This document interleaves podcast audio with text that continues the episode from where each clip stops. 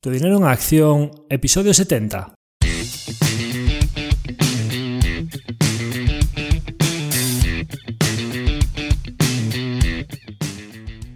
Hola, soy Javier Acción, asesor financiero independiente autorizado y registrado en la Comisión Nacional del Mercado de Valores con el número 149 y asesor del fondo de inversión Acción Global.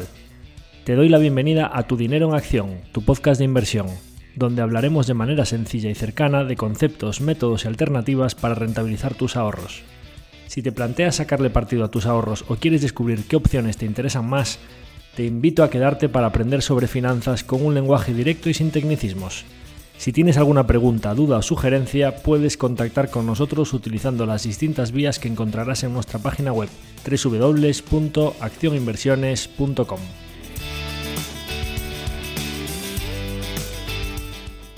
El contenido de este podcast es divulgativo. Las opiniones aquí expuestas son meramente informativas y en ningún caso suponen una recomendación de inversión. Si buscas asesoramiento financiero, debes dirigirte a cualquiera de los asesores autorizados y registrados en la Comisión Nacional del Mercado de Valores.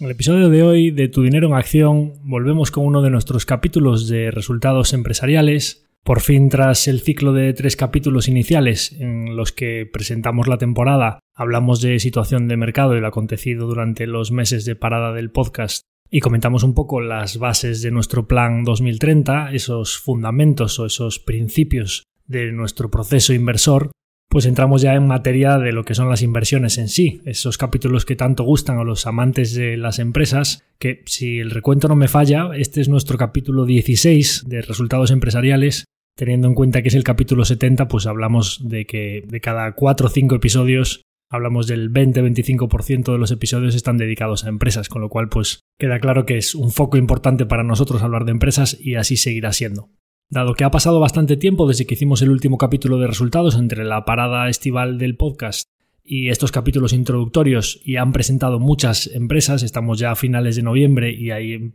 presentaciones que ya quedan bastante lejos en el tiempo, pues vamos a hacer un capítulo un poco diferente a lo que venían siendo esos capítulos de resultados en los que, como recordaréis, nos parábamos mucho en cada una de las compañías y en cada temporada de resultados pues hacíamos dos o tres episodios de resultados, hablando en cada uno de ellos pues de tres o cuatro compañías, pues 15 o 20 minutos de cada una. Hoy, sin embargo, como tenemos muchas empresas de las que hablar, vamos a hablar un poquito menos de cada una intentando hablar de más cantidad de compañías, contándonos un poquito lo que ha sido toda la temporada de resultados o por lo menos de aquellas que nos parece más relevante mencionar. Y siguiendo con el compromiso de hablar de lo que ha ido bien, de lo que ha ido mal y de algunas compañías nuevas, pues hoy vamos a hablar un poquito de todo. Vamos a hablar de compañías muy grandes, vamos a hablar de compañías también pequeñas y por supuesto pues hablaremos de compañías que han presentado bien, pero también de las que han presentado mal o de las que han presentado menos bien. Entonces, yendo con ello, voy a hacerlo de manera parecida a lo que sería cronológicamente según fueron presentando. Sabéis que normalmente las que inauguran la temporada de resultados son las megacaps, son las compañías más grandes, las Netflix, Amazon, Microsoft, Google y demás y luego iremos hacia compañías más pequeñas que presentan un poquito más tarde y nos pararemos un poquito más en las que creemos que hay más chicha que comentar o en las que el informe ha supuesto algunas novedades interesantes. Y bueno pues va a ser un capítulo en el que voy a ir comentando ideas a bola pluma que tengo anotadas de cada una de las presentaciones. Voy a ir bastante rápido porque tengo bastantes cosas que comentaros y además son muchas compañías de las que voy a hablar hoy Así que pretendo que sea un capítulo bastante dinámico en el que demos condensadas las tres o cuatro ideas principales de cada una de ellas y en alguna pues sí que me pararé un poquito más en las que pues haya más chicha que comentar en esa presentación. Empezando por las megacaps, siempre sabéis que las dos primeras que presentan de nuestra cartera son Netflix y Tesla. Netflix presentaba un trimestre que sorprendía claramente al alza en nuevos usuarios. Las mejores estimaciones daban en el entorno de 5 millones de usuarios nuevos y añaden en el trimestre 8,8 millones, prácticamente 9 millones de usuarios solo en un trimestre. Para poner en contexto esta cifra, por favor, quien le interese la compañía o quiera recapitular o haya llegado de nuevas a esta temporada del podcast, le recomiendo que se escuche el capítulo que hicimos específico sobre Netflix que publicamos en mayo de 2022. Es el capítulo número 21, titulado Netflix integrando el entretenimiento global. Fue un capítulo que publicamos en un momento bastante controvertido, en el que la acción estaba bajo muchísima presión y en el que además pues habían sucedido cosas un poco pues sorprendentes, como que un gran inversor como Bill Ackman vendiese todas sus acciones en Netflix pocos meses después de haber invertido en ella argumentando que tenía menos visibilidad en los retornos a medio y largo plazo o en cuántos usuarios podía añadir, porque pues con la introducción de la suscripción eh, soportada por anuncios, para ellos eso introducía una variable difícil de predecir y que no eran capaces de modelar el crecimiento que iba a tener Netflix a futuro. A nosotros nos sorprendía y bueno, pues pensábamos que no había cambiado los drivers fundamentales de esta tesis y bueno, pues ahí explicamos el por qué invertimos nosotros en Netflix cuando la acción venía desde 700 cayendo empezamos a comprar en el entorno de 360, 380 y completamos la posición en el extremo del pesimismo prácticamente en mínimos a 190 dólares por acción. Entonces, bueno, luego fuimos comentando sobre la compañía en diversos capítulos de resultados empresariales y bueno, pues eh, ya he comentado varias veces aquí que probablemente Netflix junto con Sdiptech es de las compañías que nosotros tenemos en cartera que mejor han ido ejecutando todo lo que iban diciendo conforme iba avanzando, eh, iban pasando los trimestres, ¿no? Y pues recordaréis que en aquella tesis nosotros explicábamos que por los drivers de pricing, contenido, eh, gastos, OPEX y demás, estimábamos que Netflix podía dar unos retornos muy buenos por el apalancamiento operativo de que solo un pequeño incremento de ingresos, manteniendo muy estables los costes, tanto la, inversión en contenido que ellos hacían como el OPEX, que ya estaba empezando a estar plano o en ligero descenso, pues que un ligero incremento en revenues en ventas iba a trasladarse muy bien a lo que era el EBIT y el flujo de caja y que eso pues podía dar retornos para los accionistas muy buenos, ¿no? Además comentábamos un poco el flywheel, ese círculo virtuoso de mejor contenido, más suscriptores, esos suscriptores te permitían invertir más, tener toda esa masa crítica de usuarios te permitía saber muy bien lo que funcionaba en unos países y en otros, ir testando y escalar el contenido de un país como Corea con el juego del calamar a nivel global o, lo que a la casa de papel convertirla en Money Haste y que fuese un blockbuster a nivel global y un management pues que había pasado por muchas crisis intermedias y que había sabido reconvertirse desde el alquiler de DVDs a domicilio que fue lo que acabó con un gigante como Blockbuster que alquilaba cintas de VHS y películas eh, luego en DVD, pero yendo al propio videoclub a alquilarlas por aquella experiencia de Red Hastings que le habían penalizado por devolver tarde eh, una película, pues que había, había sido cuando creó Netflix para alquilar DVDs a domicilio, luego reconvirtiéndose a servicio por streaming con contenido de terceros y luego apostando por la generación de contenido propio a partir de 2015 con eh, el inicio de House of Cards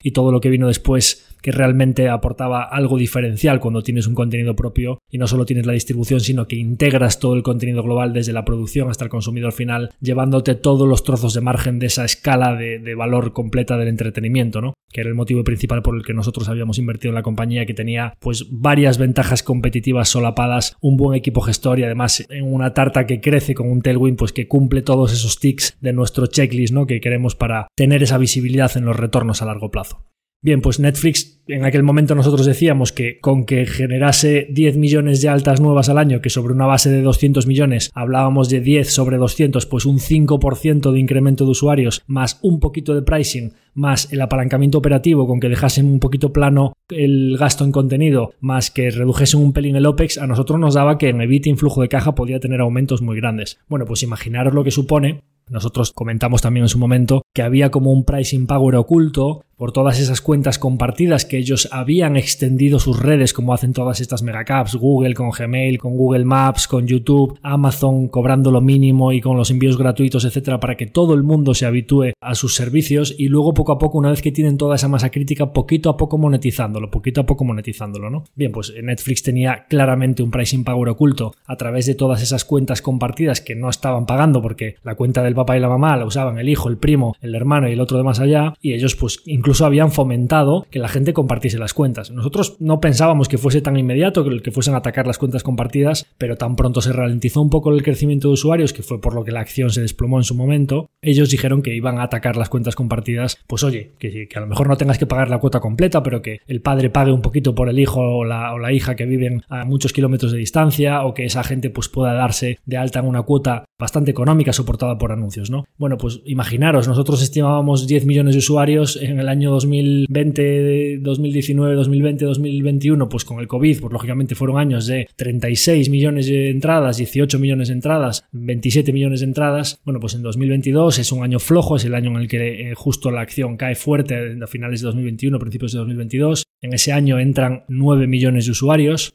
Este año, cuando a Netflix no le iban a entrar más usuarios nunca más, el primer año fue un poquito flojo, entraron el primer trimestre 1,8 millones, en el segundo trimestre, que es en el que empiezan a atacar las cuentas compartidas, le entran ya prácticamente 6 millones, y en el tercer trimestre le entran 9 millones. Es decir, está entrándole en un trimestre como el tercero, prácticamente lo que nosotros estimábamos que podría entrarles en todo el año para que la tesis funcionase. Llevan en este momento 16,4 millones de altas en el año 2023 hasta septiembre, si nosotros cogemos un cuarto trimestre que parece bastante claro que el ataque de las cuentas compartidas lo están haciendo de manera gradual porque ellos son muy listos. Esta gente no quiere atacar a nivel global las cuentas compartidas y que les entren 30 40 millones de cuentas nuevas un trimestre y luego estar secos durante dos años. Lo están haciendo de manera gradual y vosotros lo estaréis viendo. Empezaron a mandar los mensajes, luego empiezan a decirte a, tener que meter un código para que ya no te puedas conectar desde un monitor nuevo, entonces el usuario de la cuenta principal tiene que mandar un mensaje, entonces y ahora ya están empezando a, cerrar el círculo de manera que o pagas o pagas, ¿no? Entonces al final pues eso es lo que produjo que en el segundo trimestre le entrasen ya 6 millones, en el tercer trimestre 9 millones. Y si coges el cuarto, miras un poco la estacionalidad, que además es el más fuerte en contenido por la temporada de vacaciones y las navidades y demás, cogiendo un cuarto trimestre muy en la media histórica de en torno a 8 millones, esta gente se va a ir a 24 millones de altas en el año 2023. Estaríamos hablando que en un negocio que ya el mercado estimaba que estaba maduro a nivel de entrada de usuarios, podrían estar haciendo del orden de 24 millones de entradas, que sería el tercer mejor año de la historia de Netflix, teniendo en cuenta que por el medio ha habido años con COVID, como 2020, etcétera, etcétera, ¿no?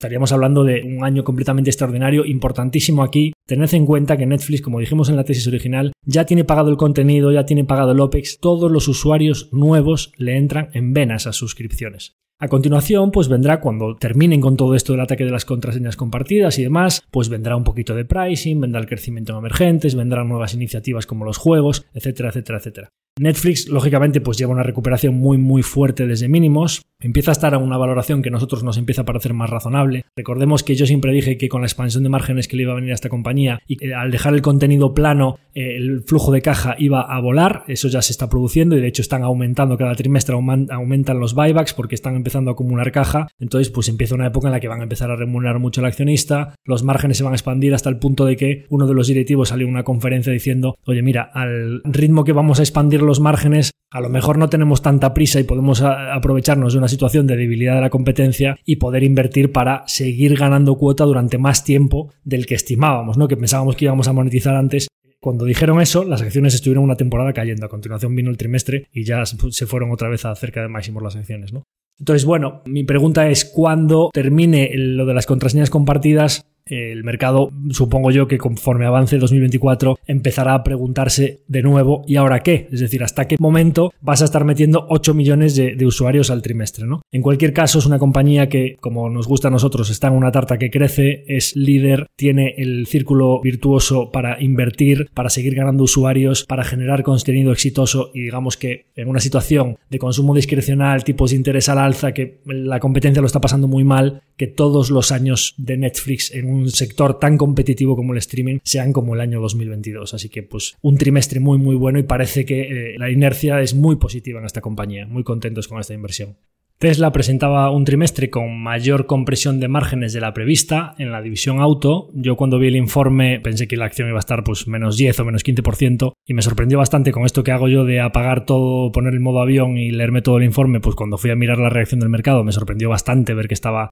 plana o ligeramente en verde. Esto había sido porque anunciaron la fecha del delivery event del Cybertruck y como que al mercado pues le entra un poco el hype y decir, ya viene el Cybertruck por fin. Entonces eh, la reacción fue positiva pero después en la conference call pues ya dijeron que no se podía estar creciendo al 50% de manera indefinida, o sea, ya empiezan a apuntar más bien al 30-40%, cosa que ya sabemos de sobra todos los que vamos monitorizando la producción y las entregas, y que Cybertruck además pues no alcanzará velocidad de crucero hasta bien entrado 2025, con lo cual ahí la reacción pues ya fue la que yo esperaba y le pegaron bastante fuerte a la acción. En general, nosotros somos eh, muy positivos con las bajadas de precios de Tesla. Creemos que es el camino adecuado en un entorno macro muy, muy complicado para el sector auto, en el que los tipos de interés se habla de tipos al 5%, pero si miramos los tipos reales de préstamos automóvil en Estados Unidos, si no eres completamente prime prime, o sea, de los clientes de renta más alta que no hay ninguna probabilidad de que impaguen, estamos hablando de tipos de interés dependiendo de tu scoring de crédito, pues que los más prime están en el 6%, eh, si eres medianamente prime o digamos ya no tan buen pagador, estás entre el 8 o 9%, y los eh, clientes, eh, los ninjas estos que hablábamos, de los que son de alto riesgo, de los que pedían en su momento hipotecas subprime, pues estamos hablando de tipos de interés para compra de automóviles en Estados Unidos, de scoring, de FICO Credit Score de 300 a 500, pues del 12 al 14%, ¿no? Esto, como dice el propio Elon Musk, pues encarece muchísimo los costes de los automóviles y Tesla para ser dueña de su propio destino tiene que asegurar que siga vendiendo toda su producción, tiene que asegurar que conforme va montando nuevas fábricas si va escalando esa producción a nivel global, sepa que va a tener vendidas esas unidades, porque lo peor que le puede pasar a una empresa de automóviles es empezar a acumular inventario y después tener que venderlo con mayores descuentos y sobre todo no seguir alimentando ese círculo virtuoso de que crezca su ecosistema para lo que viene después, que ahora mencionaré que es lo que realmente va a ser rentable. En general, el trimestre tuvo un par de cosas bastante positivas y es que los servicios empiezan a ser ya una línea bastante importante de la cuenta de resultados, que crecen más o menos como era de esperar en la misma proporción que los vehículos. Los servicios hablamos principalmente de servicio postventa, talleres y demás, y también especialmente de lo que son los las recargas en, los, en los superchargers, ¿no? que al final pues Tesla va a tener uno de esos verticales en su cuenta de resultados va a ser una utility, una compañía pues que le va a comer la tarta a las eh, Repsol, Endesa y demás, ¿no? con sus redes de cargadores, que además es que durante los últimos meses han firmado numerosos acuerdos para que su puerto de carga sea el estándar en la industria y puedan abrir esos superchargers a muchas marcas de vehículos y que aumente la ocupación, lo cual cuando ya tienes montada toda esa red y ya has metido todo ese CAPEX, pues también va a ser bastante incremental para los márgenes, ¿no? A mayores la división de energía, pues está creciendo a unas tasas muy superiores a la media y empieza a tener un gross margin, pues que empieza a ser ya bastante destacable para lo que puede ser la cuenta de resultados de Tesla, con lo cual empezamos a ver divisiones que irán en aumento con márgenes notablemente superiores a los vehículos que pueden llegar a ser bastante notables en la cuenta de resultados o pueden llegar a ser verticales que el mercado valore como algo muy, muy relevante en la valoración del conjunto de Tesla. En cuanto a los miedos del mercado sobre la bajada de precios, aquí faltaba ver un poco, pues oye, has bajado mucho los precios, pero también es verdad que los costes de las materias primas, del litio, del cobre, del aluminio, etcétera, de todo lo que utilizan para sus vehículos, también había bajado y estaba un poco pendiente ver si habían compensado unas cosas con otras. Obviamente la bajada de precios es bastante más agresiva que las bajadas de costes y de ahí la compresión en márgenes. ¿Nosotros por qué somos positivos con esa estrategia de precios? Bueno, hay que decir que Tesla a largo plazo apuesta por la asequibilidad. Siempre ha dicho que desde que sacó el Model S el Model X, siempre ellos fueron bajando el número del precio medio del vehículo y eso eh, no significó que Tesla redujese sus ventas, sino que aumentaba mucho sus ventas y aumentaba mucho sus márgenes operativos. Y hay que decir también que en 2022, cuando había mucha más demanda que oferta, ellos incluso subieron los precios en algún momento, con lo cual esta estrategia dinámica, el mercado piensa que van a tener que reducir los precios siempre porque si no, no va a haber eh, ventas, ¿no? Que va a tener que estar siempre con una presión. También piensa que, pues oye, que puede suceder que le venga la competencia y que Tesla para vender vehículos tenga que bajar. No es así. Tesla está creciendo en ventas a bastante más velocidad que el incremento de los coches eléctricos. Es decir, la competencia está viniendo, es algo que no se está produciendo según los datos. De hecho, todas las OEM o los,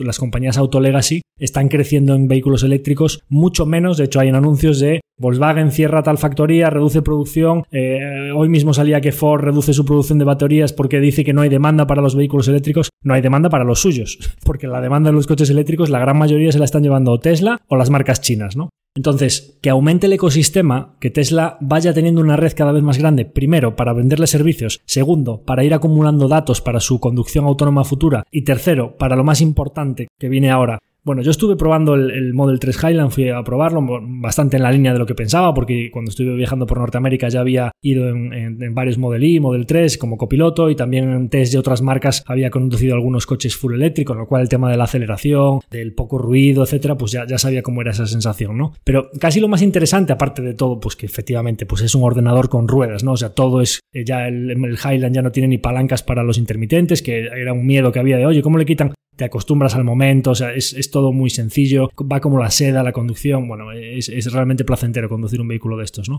Pero hablando con ellos, con los vendedores, te dicen, no, bueno, el full self driving todavía no interesa en Europa, porque claro, pues aquí la regulación lo tiene completamente limitado, ¿no? Entonces, pues tiene, en Estados Unidos ya ves vídeos de gente que va de ciudad a ciudad por autopista, por obras, con situaciones muy imprevistas y que el full self driving lo hace todo sin ninguna corrección del, ser humano, ¿no? Y en Europa está muy poco avanzado todo esto. Claro, decía, bueno, no, es que es un paquete de 7.000 euros, eh, pero bueno, tú tranquilo, porque si tú te coges el coche, imagínate, si en un año o dos años avanza la regulación, tú aquí haces dos clics y te descargas el software instantáneamente. Bien, uno de mis labores como analista, en los últimos tiempos yo me he encontrado tanto en algunas compañías nuevas de las que iremos hablando que tenemos en cartera, como en algunas de las que ya teníamos que he ido madurando la tesis en mi cabeza a base de pensar sobre ellas. Yo en lo que me encuentro es que pues están ahí los financials, ¿no? Las, las cuentas, la evolución, los reportes trimestrales, pero una de, de las cuestiones a las que más tiempo dedico es a pensar a pensar con detenimiento en lo que estaba sucediendo, en, los drivers claves de que una tesis se desarrolle, en lo que está pasando contra la competencia, en lo que las decisiones que van tomando, lo que puede pasar a futuro, simplemente detenerte y pensar con sentido común cómo pueden desarrollarse los acontecimientos. Y es importante destacar aquí cuando de repente un coche pasa a convertirse en un ordenador con ruedas en todo lo que es el ecosistema de software que viene a continuación, porque Tesla, y lo dijo Elon Musk ya hace, hace tiempo, podría vender incluso los coches a cero ganancia o a pérdida para que todo lo que viene después sea ganar. Vamos a pensar en un iPhone con todos los servicios que vienen a continuación, ¿no? Y vamos a pensar pues que Tesla vende sus coches con un margen operativo muy por encima de la media de la industria. Vamos a pensar en un vehículo pues que cueste 30.000 dólares. Cuestan un poquito más con todas las ayudas. Ahora un Model 3 en España lo consigues ya por 30.000 euros con las ayudas. Bueno, pues en general vamos a pensar que Tesla tiene que volver a bajar los precios y que termina vendiendo el hardware. Va a venir un modelo más barato, un poquito más adelante. 30.000 euros. Y vamos a pensar que los márgenes operativos que los llegó a tener el año pasado en el 20%, con las bajadas de precios ahora, depende del trimestre, andan entre un 15, luego un 11, vamos a pensar en cifras redondas un 10%. Vamos a poner que, que están unos márgenes que no son los de Porsche por supuesto no los de Ferrari, pero por encima de las compañías de venta masiva, un 10%.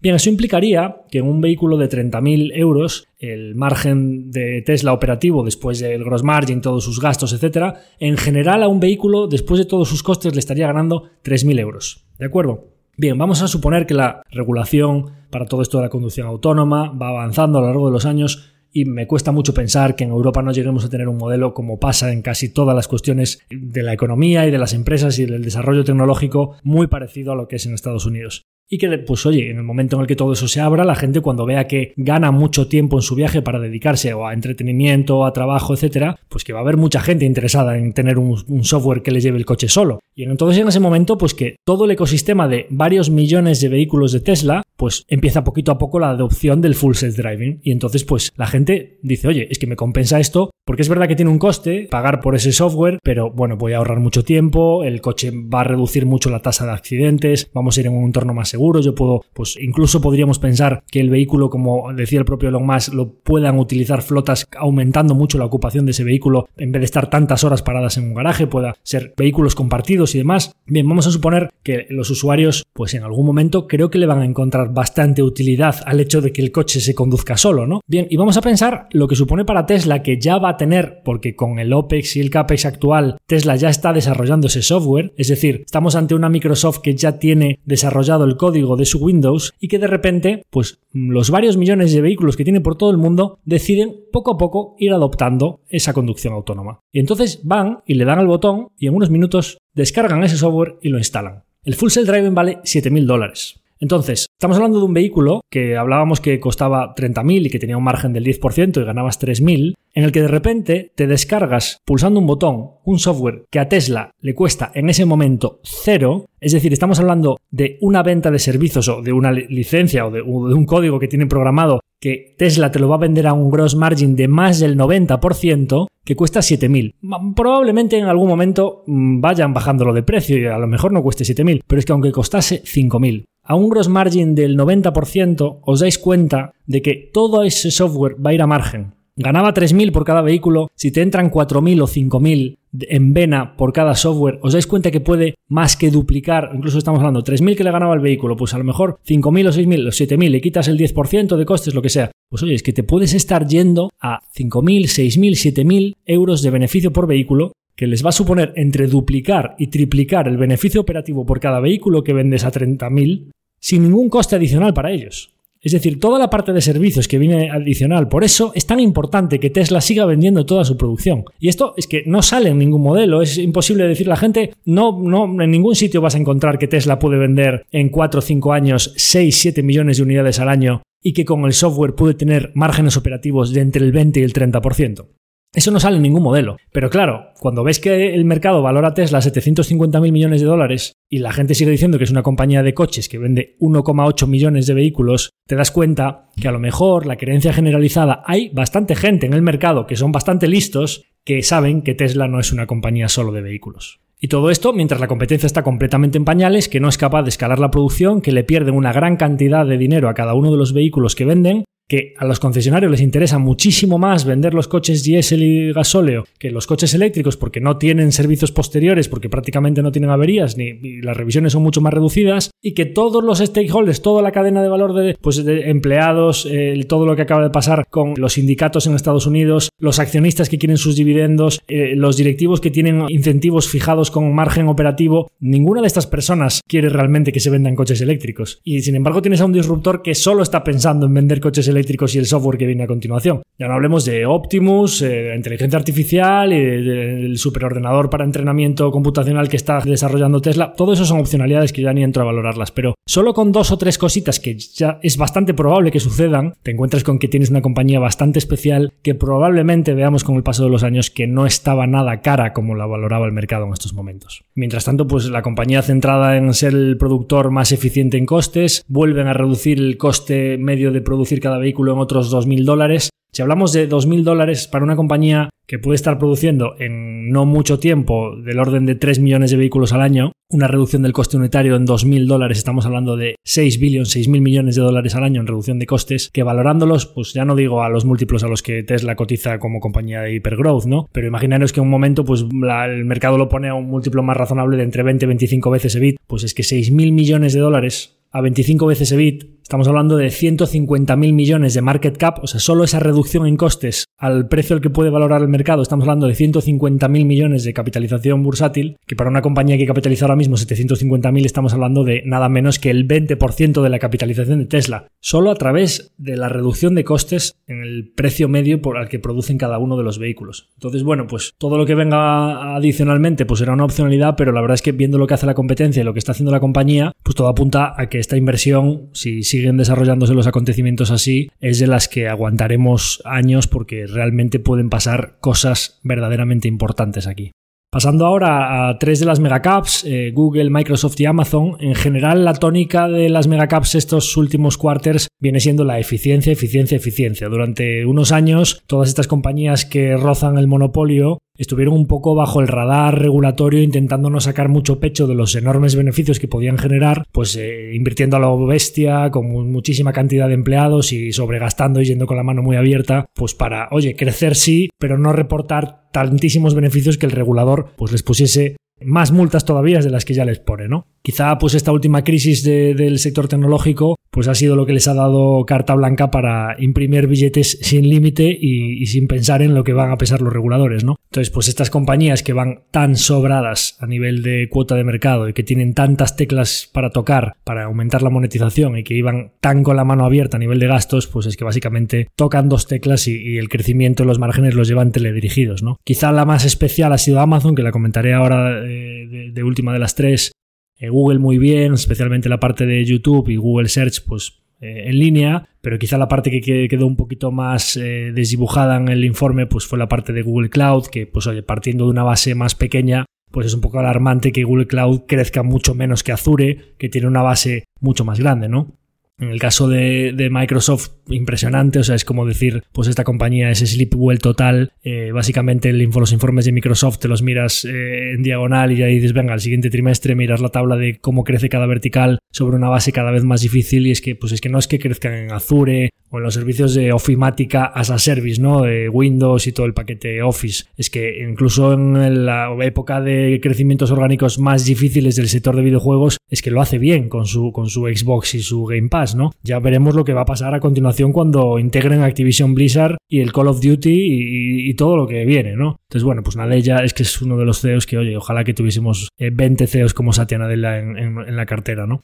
Quizá la parte más impresionante de las megacaps vino a, través de Amazon, ¿no? Porque, bueno, pues Amazon es una compañía que nosotros cuando invertimos en ella nos fijábamos en su histórico de generación de valor a largo plazo en el top line, en, las ventas, digamos, porque es una compañía que siempre deprime los márgenes para eh, ponerse del lado del cliente y a eso que decíamos de extender las redes, ¿no? No, pues eh, tengo mal este producto, nada, ni me lo devuelvas, que me cuesta más la devolución, quédatelo en casa. Es decir, ¿pero qué es esto? O sea, si, si Amazon no es que te enviase las cosas gratis el día siguiente y con rapidez absoluta y perfecto y mejor precio que cualquier competidor, es que cuando decías de devolvérselo como fuese un producto de bajo coste, había veces que te contestaba atención al cliente y te decía, no, es que no me lo mandes de vuelta, ¿no? Es decir, impresionante. Y luego, pues todo lo de Amazon Prime, todo lo que, lo que invierten a lo bestia. AWS venía, parece que ralentizándose con caída de márgenes. Bueno, es que tres o cuatro trimestres de que dejan plana la cifra de empleados, tocan la parte de fulfillment para aumentar un poco ocupación, reducen un par de costes aquí y allá. El mercado decía, no, es que mm, la parte de retail de Amazon no vale dinero. Lo que vale todo es el cloud, AWS. Yo decía, pero vamos a ver, señores. ¿Quién ha pagado todo lo que hay en Amazon? Amazon era una compañía que vendía libros y a continuación e-commerce de todo tipo de productos. ¿Quién pagó el cloud de Amazon? ¿Quién pagó el servicio publicitario? ¿Quién pagó el 3P? ¿Quién pagó? Pero si la parte retail de Amazon es lo que ha financiado todo, ¿cómo que no vale dinero? Si es de ahí ha salido todo. Entonces, claro, pues en mi tesis era, oye, AWS es un negocio muy muy bueno, que puede llegar a 100 billion revenues, o sea, 100 mil millones de dólares de ventas, con unos márgenes operativos del 30%, esos son 30 mil millones, a 30 por que le pueda asignar el mercado a ese negocio, eso ya vale un trillón, y entonces es que tengo toda la parte de retail gratuita. Pero es que el mercado decía, no, pero es que eso es justo porque la parte de retail no vale. yo, ¿cómo que no vale? Si tú coges las ventas de first party, o sea, lo que te vende directamente a Amazon, y lo que te meten en un third party, que cada vez pesa más, es decir, lo que venden a través de terceros eh, vendedores que ellos hacen toda la parte logística, pero no tienen que tener, no te venden ellos directamente el producto, con lo cual es un negocio de mucha más calidad y toda la parte de publicidad adicional que no para de crecer, la parte de publicidad de Amazon. Y dices, oye, pero este negocio, si tú le aplicas unos márgenes más o menos razonables, no digo del 10 ni del 15%, del 5, y el mercado dice, no, no, es que eso no va a ganar nunca más del 2. No, no, ¿cómo que no va a ganar más que el 2? Yo creo que este negocio, si Amazon una vez que tiene todas sus redes extendidas, la cantidad de gente que paga Aquí pagamos 30 y pico euros al año por el Prime. En Estados Unidos pagan más de 100 dólares al año y hay una cantidad de gente enorme que directamente cuando va a comprar un producto ya no entra en otras tiendas. Directamente entra en Amazon y lo compra ahí para amortizar esa cuota anual que pagan. ¿Vosotros pensáis que si Amazon toca un poquito los precios, digamos un 2% aquí, un 3% allá, un 5%, si se ponen a monetizar ¿Cómo creéis que va a evolucionar los márgenes de la parte retail de Amazon? Si toda esa red logística que tienen la ocupan más, si eh, puedes meter Buy with Prime en otras páginas web oye, este producto no lo voy a vender yo, pero es que hago la logística y, ocupas ese camión que estaba ocupado al 75%, ese centro logístico de Alcalá de Henares que está ocupado al 75%, lo llevas hasta el 90-95%, lo que hablábamos de los márgenes incrementales, todo eso va en vena. Bueno, pues Amazon presenta un trimestre en el que básicamente la impresora de billetes se pone a funcionar pero a toda máquina unos márgenes espectaculares en Norteamérica, a punto de entrar en break-even en la parte internacional, que siempre fue la que tuvo peores márgenes, y AWS estabilizado a nivel de márgenes, que es verdad que el crecimiento está bastante más ralentizado, pero también meten eficiencia en AWS y vuelven a recuperarse los márgenes. Ojo con una compañía con las ventas de Amazon como entre en un ciclo de optimizar su cuenta de resultados para escalar márgenes, porque, bueno, es que vemos que estas compañías que directamente te duplican EBIT de un trimestre a otro, pues es que la valoración de Amazon si dices, no, es que estaba exigente, no, es que en un trimestre ya no es que no esté exigente, es que de repente se te pone barata de un trimestre para otro, ¿no? Entonces, bueno, pues impresionante el incremento de márgenes de Amazon y lo que le queda, es decir, que es una compañía con unas ventajas competitivas brutales que creemos que puede ganar mucho dinero y que la valoración de Amazon cuando tenía los márgenes muy deprimidos no refleja el potencial de ganancias para los accionistas, ¿no? Entonces, bueno, pues contentos con el trimestre de Amazon y creemos que es el principio de algo mucho más relevante que va a venir. Y de megacaps nos vamos al extremo contrario, eh, nanocaps, o en este caso una microcap, la más pequeñita que tenemos en cartera, NBA Bearings, nuestros amigos vascos eh, fabricantes de rodamientos para industria y otras piezas metálicas, Reportan un trimestre que es bastante bueno en crecimientos eh, al 13% en ventas y al 10% en EBITDA, con una ligera compresión en márgenes, que dada la situación macro de tipos de interés y demás, pues es un trimestre razonablemente bueno. Pero sin entrar tanto en detalle del propio trimestre, que no deja de ser un trimestre de transición dentro de lo que ellos mismos dicen que es un año 2023 de pura transición, vamos a ponernos un poco en situación para tratar de explicaros lo que yo creo que es una ineficiencia total del mercado, que creo que es muy raro encontrar, por lo general suelo pensar que el mercado es bastante inteligente a la hora de llevar a los precios la realidad de lo que está sucediendo en las compañías, pero es verdad que hay un segmento del mercado, las small caps y, más concretamente las micro caps, donde hasta que no se los catalizadores o hasta que no está a la vista de todos eh, en los números en la realidad de las empresas, pues puede haber unas ineficiencias temporales bastante grandes, ¿no? Máxime cuando ya comenté en capítulos anteriores, pues que todas las micro caps en general y concretamente en Europa pues están carbonizadas, ¿no? Hay, hay, verdaderos dramas en las cotizaciones de muchas de estas compañías que están completamente olvidadas. Entonces, NBI está cotizando ahora mismo a 3,90 euros por acción. Es exactamente el precio al que estaba en enero de 2019. Falta un mes para enero de 2024. Estamos hablando de 5 años en los que la acción se ha movido mucho. Entre los casi 2,80 euros que llegó a cotizar en abril del 20 en pleno COVID y los 7,50 euros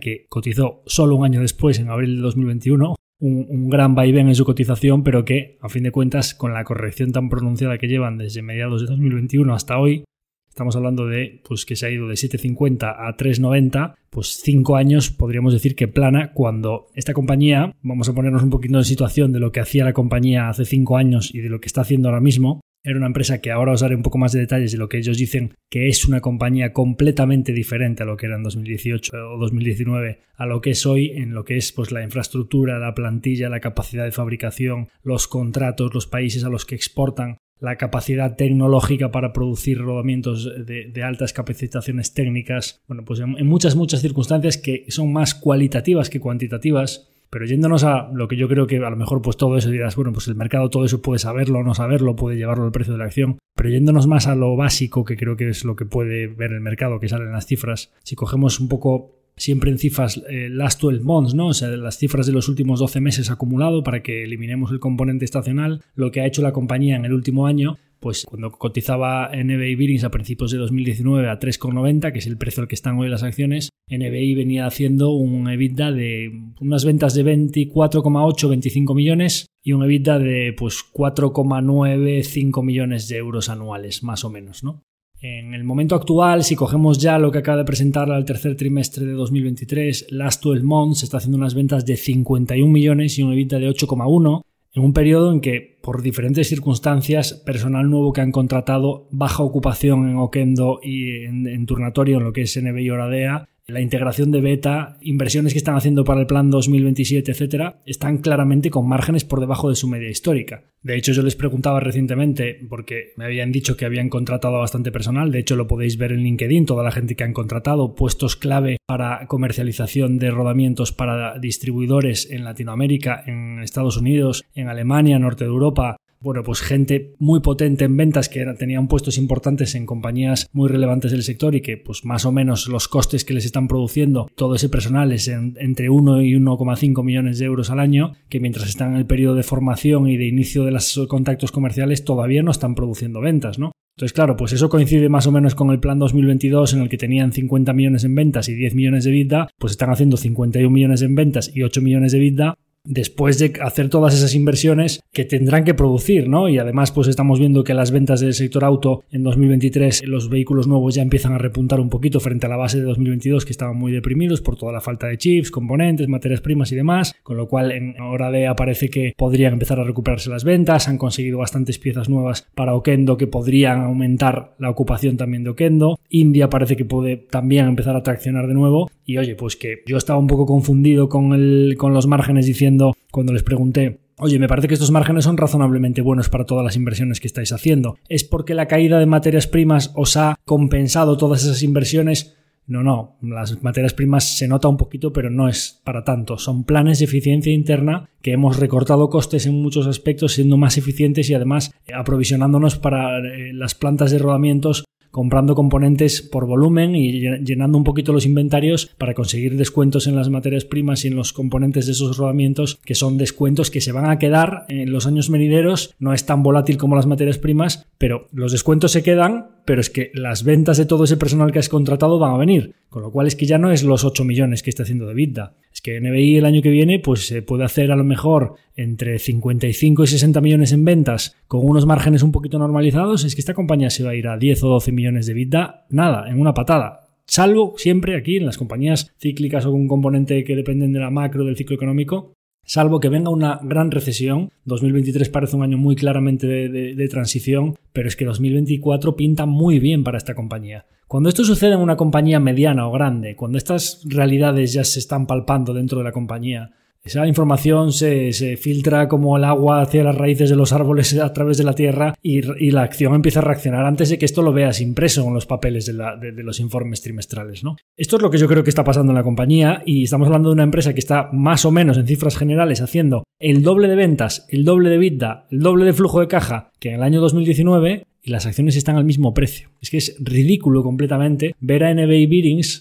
con una capitalización de mercado de 47 millones de euros y una deuda neta de 29, estamos hablando de un enterprise value de unos 76 millones de una compañía que puede estar haciendo 10-12 millones de vida dentro de nada. Es decir, estamos hablando de una empresa que normalmente siempre ha cotizado a 10 veces EBITDA, eh, en sus mejores momentos un poquito más, en sus peores momentos un poquito menos, que está cotizando a lo que ellos siempre dicen que es un múltiplo muy bajo para hacer adquisiciones, que es del orden de 6 veces EBITDA, una cosa así, ¿no? En los mercados públicos y una compañía que claramente tiene mucho sembrado pendiente justo a punto de empezar a capitalizar. Ya no hablemos de que dentro de nada, cuando presenten el siguiente trimestre o el primer trimestre de 2024, vamos a estar corriendo 2024 a tres años vista de que estemos a mediados de 2027, cuando ellos han dicho que puede ser una compañía que puede estar haciendo 100 millones en ventas con 20 de vida y que ya se han anticipado ese plan invirtiendo mucho antes, es que aunque no llegasen a ese plan, o sea, es que aunque se queden al 80% de ese plan, el 80% de ese plan son 16 millones de vida, pero si estoy diciendo que la compañía capitaliza 47 millones, incluso en ese momento, digamos, bueno, pues a lo mejor no hacen 20 de vida, 16, a dos veces y media ventas de vida, pues 32, 30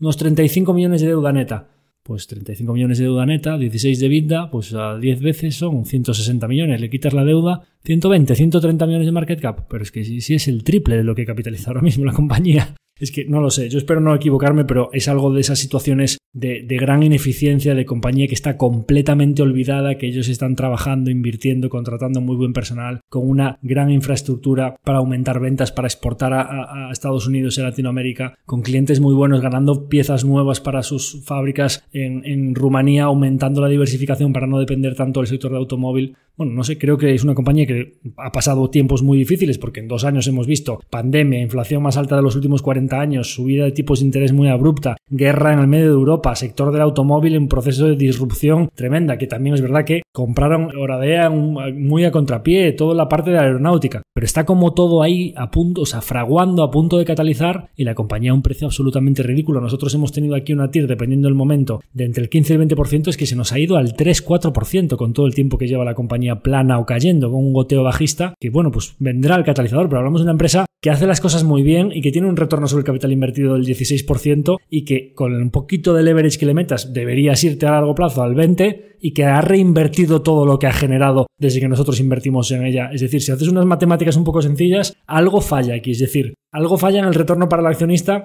cuando la compañía hace las cosas muy bien, es verdad que con muchos eventos imprevistos intermedios, pero que la empresa ha invertido bien y que está haciendo el doble de lo que hacía en 2019, ¿no? Es decir, ¿y qué, es lo que falla? Lo que falla es que la acción está muchísimo más barata que entonces. Entonces, bueno, pues nada, paciencia aquí porque yo personalmente tengo una convicción muy fuerte en que esto va a llegar y que cuando llegue pues será pues esas cosas que pasan que de repente pues te viene el retorno de cinco años, pues vendrá en cinco meses o en un año y medio, no se sabe cuándo vendrá el catalizador, pues el menos pensado, que presente un informe que haga una adquisición, que un fondo la encuentre y se ponga a comprar a mercado todo lo que pueda, vete tú a saber, ¿no? Es, es difícil saberlo, pero lo importante es que la realidad de la compañía, las ventas, el EBITDA, el flujo de caja por acción, claramente están en la línea que nosotros queremos y hay mucha inversión pendiente de catalizar. Y ahora nos vamos quizá a la parte más negativa de los resultados de los que vamos a hablar hoy, que son Align Technology, P10 y Open Lending. Alain informaba de que pues, están viendo la demanda ralentizarse en el trimestre y sobre todo que tienen poca visibilidad en el cuarto trimestre. En la conference call comentaban que pues, por una parte el trimestre ha sido bastante flojo en China y que por otra parte normalmente cuando termina el verano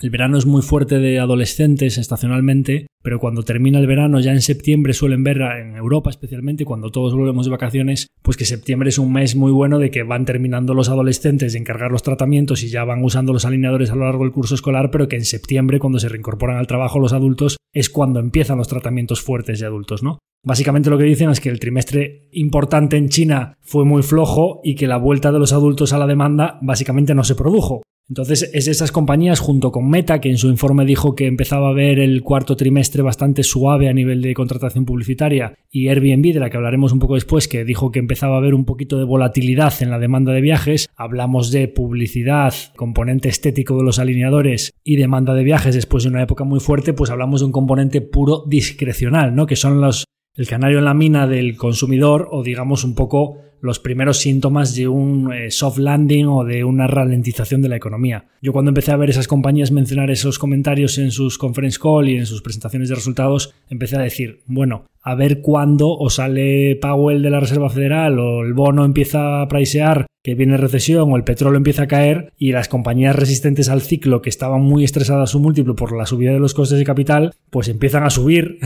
porque empiezan a venir los síntomas de recesión, ¿no? Lo que ya expliqué en los capítulos anteriores, que tan pronto lo empecé a pensar, a los tres o cuatro días empezó a suceder, ¿no? Entonces, bueno, pues Align Technology es una compañía que tiene un componente discrecional, nosotros lo sabemos, es un negocio de buena calidad, con muy buenos márgenes y con muchas ventajas competitivas, pero que sabemos que tiene ese componente, que la demanda no siempre es tan estable, sino que pues hay veces en los que pues, te animas a hacerte un tratamiento que vale 5.000 o 6.000 dólares y otras veces pues dices voy a esperar un poquito y bajan esas aceptaciones de presupuestos y ellos se les resiente un poquito y también pues les repercute un poquito en los márgenes, ¿no? Es una compañía que nosotros la hemos visto irse de 180 dólares por acción a 300, luego en COVID volver a 100, luego irse a 700 y ahora estar de vuelta pues a 170, 180 la han mandado estos últimos días, ¿no? Buen negocio, con una generación de valor a largo plazo, pero enorme volatilidad por el camino, que nosotros aprovechamos esa volatilidad para hacer una buena TIR. El problema que tiene la Technology es que pues, el mercado se pone hiper pesimista cuando no hay visibilidad en cuándo van a mejorar las cosas. La acción ha rebotado bastante recientemente, pues porque con estas compañías de beta alta cuando se reducen los tipos de interés o la tasa libre de riesgo se ajusta, pues las compañías de tecnología y consumo discrecional pues han rebotado mucho, ¿no? Pero veremos qué sucede con la realidad de la compañía en los próximos trimestres y cuando dicen que empiezan a ver pues que el consumidor viendo que bajan un poquito los tipos y demás, pues que empieza a reactivarse otra vez la demanda. Pero hay que saber que existe ese componente de incertidumbre en tiempos difíciles y hay que saber jugar con esa volatilidad. Es un caso bien diferente en los que vamos a hablar ahora de P10 y de Open Lending, porque aquí no es que digamos que un solo trimestre en Align Technology sabemos que hay trimestres buenos y trimestres malos, pero en toda la conference call de Align no hay ni una sola pregunta de dinámicas competitivas. No te están diciendo bajo ningún concepto que las ventas se hayan ralentizado o que no tienen visibilidad en un cuarto trimestre porque un competidor les esté comiendo la tostada ni tampoco te estás encontrando cambios en la forma de tomar decisiones del management que hagan que cambie la tesis de un día para otro, ¿no? En los casos de P10 Holdings y Open Lending, pues ha habido bastantes circunstancias en el trimestre y en la deriva de los últimos tiempos que a mí, como os comentaré ahora, pues sí que me han hecho tomar decisiones, ¿no?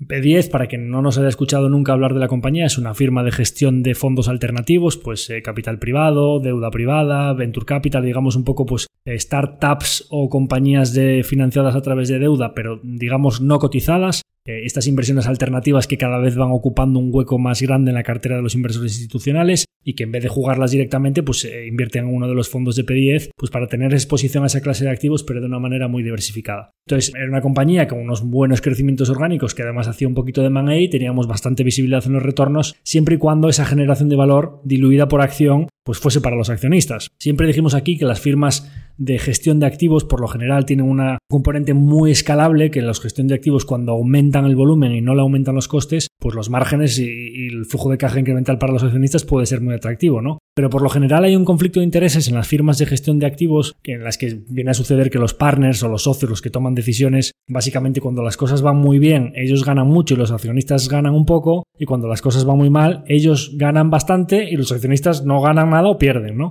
Es decir, que tienen unos bonus que son bastante perversos en cuanto a que una parte muy importante del upside se la llevan los partners, no se la llevan los accionistas. Con lo cual, al final, pues nosotros invertimos en P10 porque parecía que los incentivos estaban muy bien alineados, en una historia de generación de valor brutal desde el año 2017, que la acababan de listar en el NISE, viniendo de mercados alternativos y a la que pensábamos que siendo una compañía muy pequeña, pues en este océano de, de la gestión de activos alternativos, pues tenía mucho potencial para crecer. En el momento en el que ellos deciden comprarse dos firmas en las dos costas, en Nueva York y California, básicamente pues empiezan a aparecer un poquito los vicios de esas dos zonas geográficas que hay mucho stocks-based compensation y ese, ese vicio de pagar en acciones a los empleados y que entonces pues tu número de acciones, por eso os dije que en el plan 2030 cuando explicaba esos capítulos iniciales íbamos a hablar mucho del checklist y los mandamientos, ¿no? Generación de valor diluida por acción, pues oye, vamos a buscar un denominador que no aumente, que no aumente el número de acciones. Bueno, pues si empiezas a pagarle a los empleados con acciones, tu número de acciones en circulación pues ya va aumentando un poquito, ¿no? Bien, yo andaba un poquito con la mosca detrás de la oreja porque un par de adquisiciones que habían hecho las habían pagado en parte con acciones y bueno, pues empezaban a caer un poco en esas dinámicas. El trimestre, sin ser malo en lo que es top line, márgenes y demás, bueno, pues básicamente confirma mis sospechas de que esta gente parece que está cayendo en esas dinámicas que son el vicio absoluto de, la, de la industria de gestión de activos y básicamente si tú ajustas los flujos de caja por, la, por las stocks based compensation, el valor se lo están quedando ellos, no nos lo estamos quedando los accionistas. Yo ya expliqué aquí en diversas ocasiones que cuando empiezas a tener dudas en una posición, básicamente lo primero es vender y luego es preguntar, ¿no? Es decir, no esperar a ver si mejora y a ver qué pasa el siguiente trimestre y demás. Bueno, yo no tenía dudas en la posición cuando era una cifra pequeña, pero en el momento en el que se empieza a convertir en una cantidad ya permanente y además la cantidad no deja de aumentar, pues primero vendo y después pregunto. En el caso de Open Lending, más allá de caer en la cuenta de la enorme dependencia de los tipos de interés que tiene esta compañía, que es una compañía que tiene un software para generación de scoring de crédito para financiación de vehículos, principalmente vehículos usados, que junta a la Credit Union o al banco o a la empresa automovilística con la aseguradora de crédito que asegura que ese crédito, la posibilidad de impago para que en el caso de que se produzca el impago, ellos le cubran al prestamista y, no sufra esa pérdida. Y entonces, bueno, pues es como que hacen un triángulo entre el comprador del vehículo, el asegurador del crédito, el vendedor del vehículo y la financiera. Pues es muy interesante para todas eh, las partes en ese tipo de, operaciones de vehículos que no son super prime, ¿no? Digamos lo que es el nivel eh, justo inferior a prime y de ahí para abajo. Bueno, pues más allá de que es una compañía que el impacto que ha tenido el sector del automóvil ya lo venía sufriendo desde hace mucho tiempo, pues es darnos cuenta de que cuando tú estás expuesto principalmente a la venta de vehículos de segunda mano y a las refinanciaciones, los tipos de interés han subido mucho, se están haciendo pocas operaciones con tipos de intereses altos, básicamente lo que puede suceder a continuación es, primero, travesía en el desierto muy larga hasta que el sector se recupere. Es verdad que la pequeña parte de 10-15% que venden de vehículos nuevos se está recuperando porque, como os decía, hablando de Tesla antes y demás, pues los vehículos nuevos sí que están en un año 2023 ya recuperándose con los chips y demás, cuando hablábamos de NBI, pues esa parte sí que está recuperándose, pero si tú vendes el 80-85% de tus operaciones para compradores de vehículos usados, los vehículos usados están a precios muy altos y previsiblemente con lo que yo creo del sector, pues cuando esa transición de los coches que tienen 13 años y medio de vida útil vayan decidiendo comprar, lo que comprarán serán coches nuevos, no te comprarás otro coche usado de muchos años diésel o gasolina, ¿no? Entonces, si yo creo que mm, lo que va a pasar cuando haga esa, esa transición es que va a haber muchas operaciones de coches nuevos que no tienen por qué recuperarse las ventas de vehículos usados hasta dentro de mucho tiempo. Y otra de las partes importantes para ellos son las refinanciaciones. Claro, las refinanciaciones, cuando los tipos de interés estaban altos y de repente caen, hay muchas operaciones de refinanciación de gente que quiere eh, financiar su vehículo o el préstamo que tenía de su vehículo que le baje la cuota para coger tipos de interés de los nuevos. Entonces ellos facilitan muchas operaciones. Cuando los tipos de interés vienen a la alza, Básicamente hay muy poca gente interesada en refinanciar su préstamo del auto del 1-2% que tenía al 5-6% que está ahora. ¿Y qué pasará después? Bueno, pues lógicamente cuando vuelvan a bajar los tipos, cuando vuelvan a bajar los tipos, que será cuando sea, que, que ya veremos cuándo es, pasará bastante tiempo hasta que la gente, que está siendo poca la que está financiando sus vehículos a tipos del 5, 6, 7%, como estamos diciendo que se están haciendo pocas operaciones, hasta que haya un volumen suficiente de gente que tiene tipos muy altos y que le interesen refinanciarlas al 3, 2, 1% cuando vuelvan a bajar los tipos. Con lo cual, tenemos dos partes muy importantes de su cuenta de resultados, como son vehículos usados y refinanciaciones, que pueden estar bajo presión durante mucho tiempo.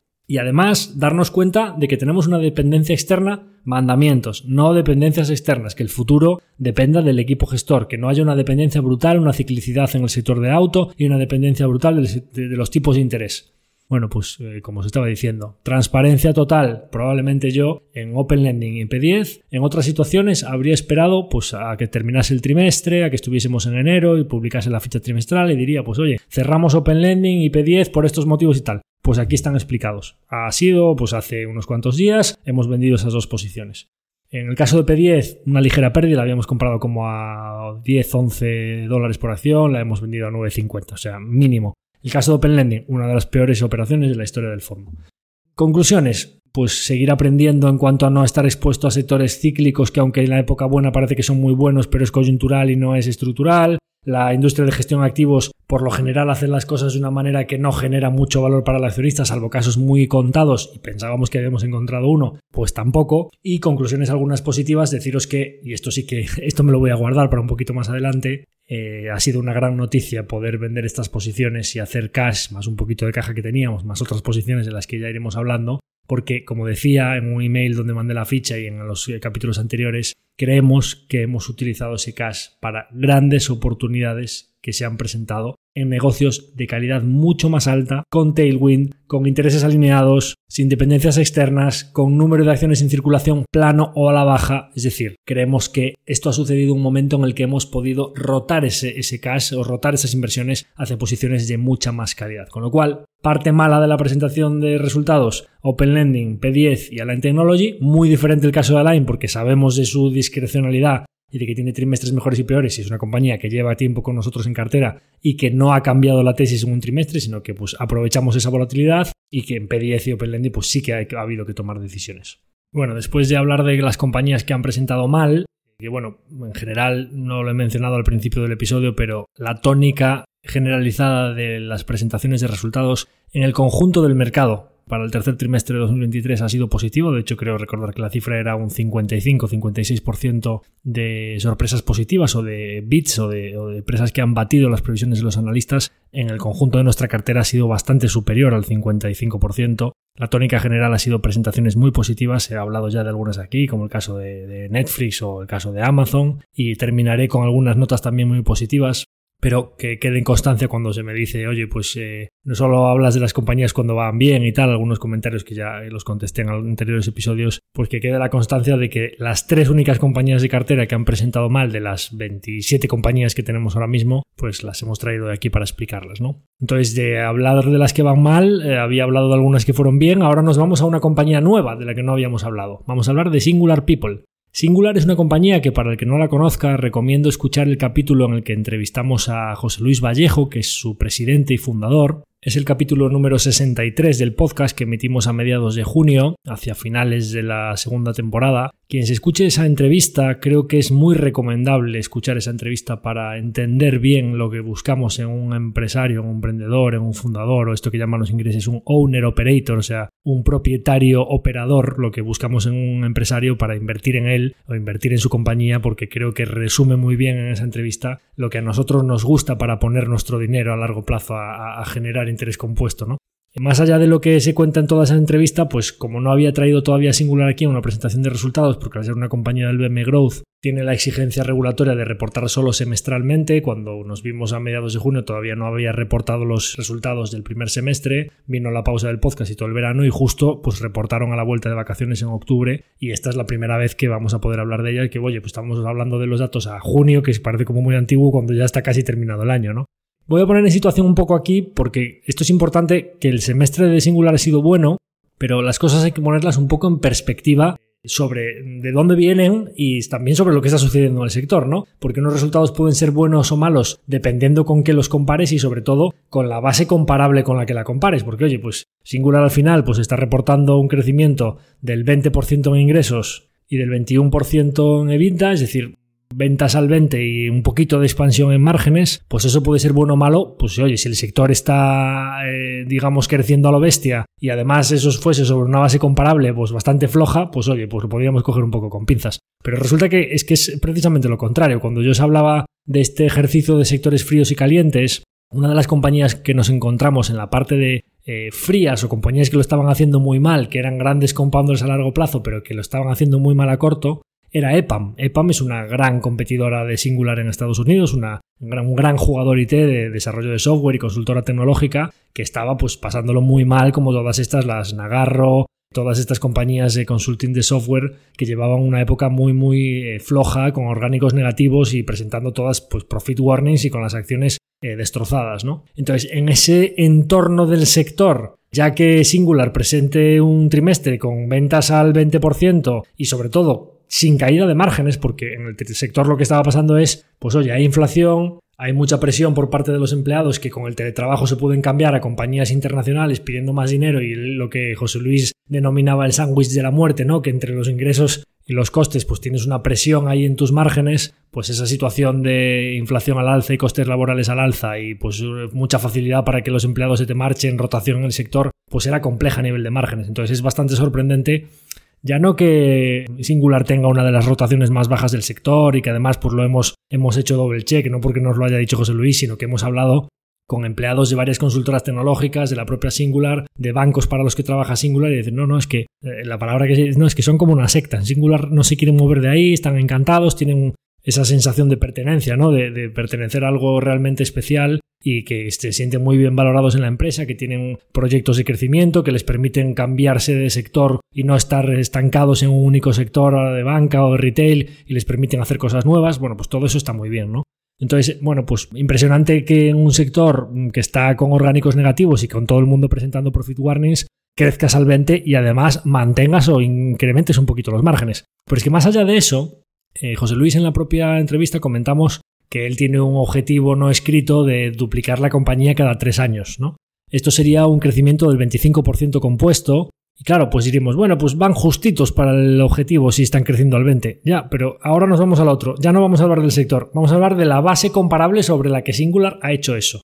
El primer semestre de 2023, crecimiento del 20% de Singular, lo hacen sobre una base del primer semestre de 2022 en el que el Singular creció al 55%. Esto implicaría que en uno de los periodos de mayor crecimiento de la historia, como 2022 para las consultoras tecnológicas y el desarrollo de software, Singular, a continuación, cuando viene la época de baja la marea, como decíamos en los episodios antiguos, baja la marea y quien está nadando desnudo, pues todas las demás empiezan a presentar profit warnings y Singular sobre esa base crece al 20%. Entonces, bueno, pues un trimestre me parece que bueno si lo miras aislado y espectacular si lo miras con respecto a lo que estaba pasando en el sector en general y con la base comparable sobre la cual estamos midiendo ese incremento del 20% después de haber crecido al 55%. ¿Qué pasará de aquí en adelante? Parece que, hombre, pues eh, la compañía nos está diciendo que está invirtiendo fuerte, han contratado una nueva CEO, están poniendo personas clave para ganar clientes grandes en Estados Unidos, para que su porción de la tarta internacional cada vez pese más en el mix y que España, Francia y Portugal pues sean cada vez menos importantes en la tarta y tener exposición a países o zonas geográficas donde puedas ganar contratos de más valor añadido, de buenos márgenes, etcétera. Singular tiene una capacidad para atender a contratos en Estados Unidos desde principalmente México, pero también un poquito de España, teniendo algunas personas in pero dando soporte con algunas personas de un coste laboral más bajo, que eso es muy bueno para los márgenes, ¿no? Entonces, pues a lo mejor como en la ralentización que vimos en Europa y Estados Unidos, en España va un poquito más tarde y ellos siguen teniendo un peso importante en España, si vemos otras compañías como Altia que siguen viento en popa, etcétera, pues a lo mejor la ralentización en España viene un poquito más tarde, a lo mejor podríamos ver el segundo semestre de Singular un poquito más flojo que lo que fue el primer semestre. Bueno, pues vale. Eh, a lo mejor podríamos ver que por todos esos puestos que han contratado para, como hace NBI, invertir para el futuro y dar el siguiente salto de escala, a lo mejor esos, esas nóminas que todavía no producen y que sin embargo ya las estás imputando a coste, te comprimen temporalmente los márgenes. Pues oye, podríamos vivir con ello. La clave es que si en ese periodo de transición o de marea baja Singular hace esto, claro, si tú quieres crecer al 25 compuesto y haces un 55 y un 20, pues si miramos periodos un poquito más allá de un semestre, Singular claramente va por delante de sus objetivos. Ya veremos 2024 cómo viene, pero parece que esta compañía pues está cumpliendo muy bien con lo que nos habían dicho y si siguen ejecutando así tenemos motivos para ser bastante optimistas con esta inversión. Y parece que el propio José Luis está de acuerdo porque si miráis los últimos press-release que salen en BM Growth, básicamente pues cada semana, cada 15 días está comprando acciones a mercado abierto, ¿no? Lo cual pues se agradece porque también eh, hay algunos empleados que después de la, de la salir a cotizar la compañía a bolsa y que hacer líquida esas acciones que tenían muchos empleados, pues poco a poco se está drenando esa masa accionarial. Yo creo que está habiendo una rotación en el tipo de accionistas de esta compañía de pues eh, fundadores y empleados a un perfil cada vez, pues hay más fondos, cada vez más accionistas y de perfil financiero y cuando termine esa rotación y los que somos accionistas de largo plazo ya tengamos el capital de esta compañía en nuestras manos, de la mano de José Luis y sus socios y demás, pues creo que podrá venir un periodo nuevo en el que cuando mejoren los orgánicos del sector y además, como le pasa también a NBI, los fondos empiezan a buscar valor entre las small caps y las micro caps, yo creo que Singular está ahora mismo a un precio muy atractivo, ¿no? Entonces, bueno, pues si metemos que los EPS, como el número de acciones en circulación, pues parece que en esta compañía, salvo que hagan, que podría suceder también, alguna adquisición grande pues en principio el número de acciones en circulación no debería aumentar y si aumenta, esperemos que sea para obtener una generación de valor muy clara en métricas por acción, es decir, que lo que compres básicamente, que lo que entre sea mejor más que lo que sale, básicamente, ¿no? Es decir, que por acción estemos ganando más. Bueno, pues parece que tenemos motivos para pensar que si bien un re-rate en el sector de manera generalizada y además eh, singular a mediados de 2024-2025 está ganando más, pues parece que desde estos niveles la inversión debería darnos una TIR muy razonable. Y ahora, antes de pasar a la nota final, que como siempre me gusta terminar con una nota positiva, con las que son quizá las dos presentaciones de resultados que más me han gustado a mí en el trimestre, vamos a dar dos pinceladas de nuestros agregadores, nuestros agregadores de oferta y demanda, ese embudo que está en el medio del consumidor y el productor del contenido, como son Spotify, en el caso de demanda de audio por streaming, y en el caso del sector real estate, ese royalty sobre el real estate global como es Airbnb. Spotify, la tesis está evolucionando muy bien. Básicamente, el mercado ya está comprando que el mercado de audio se lo está quedando Spotify, cosa que nosotros ya anticipábamos aquí y que eso estaba diciendo pues siempre las métricas de escuchas y el porcentaje de eh, oyentes que teníamos en Spotify y el porcentaje de gente que tiene un iPhone y que incluso aún así lo escucha en Spotify. De hecho, pues es que ya no en ordenadores, eh, vehículos y teléfonos móviles con Android. Es que vosotros mirad a vuestro alrededor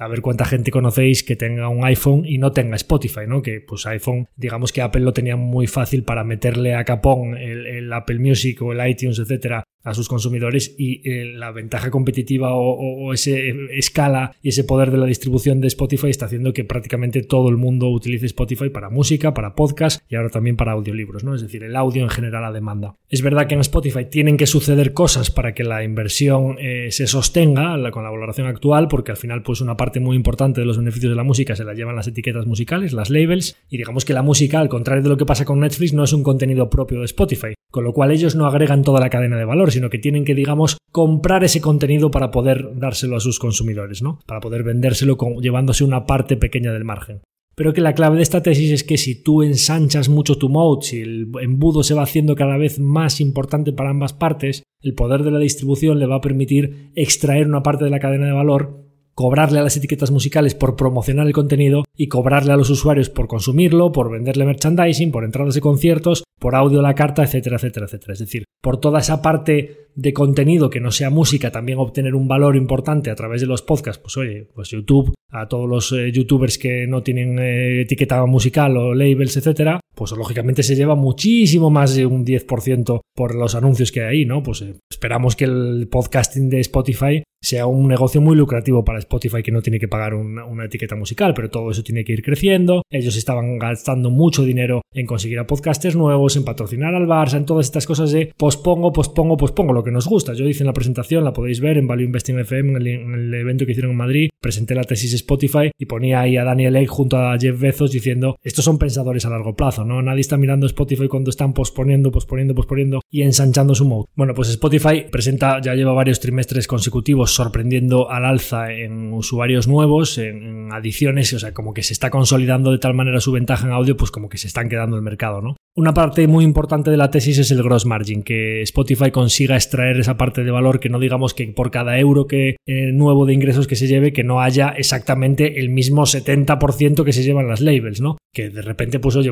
teniendo un gross margin del 24, 25, 26, 27, 28, 30, porque si tú mantienes el OPEX bajo control, ese gross margin se te va a ir trasladando a EBIT, ¿no? Es decir, que tú vas teniendo cada vez más beneficios para los accionistas. Hubo un momento en el que ese gross margin dejó de expandirse y además el OPEX estaba en descontrol, ¿no? Es decir, tenían cada vez más empleados, estaban gastando en tonterías. Yo fue en ese momento en el que mostré mis dudas hacia la tesis de Spotify recondujeron ese barco y bajaron el OPEX y parece que el gross margin empieza a aumentar poquito a poco. Importante decir aquí que el gross margin ya se ha empezado a recuperar en el tercer trimestre, pero que la subida de precios que han hecho en mercados maduros, que previsiblemente será buena para los márgenes, aunque la anunciaron entre julio y agosto, eh, la subida de precios no fue efectiva hasta septiembre. De hecho, a mí, pues si miráis vuestras cuotas los que estéis suscritos a Spotify, la cuota no subió hasta septiembre. Con lo cual, en los datos del tercer trimestre, el impacto que ha tenido esa subida de precios todavía es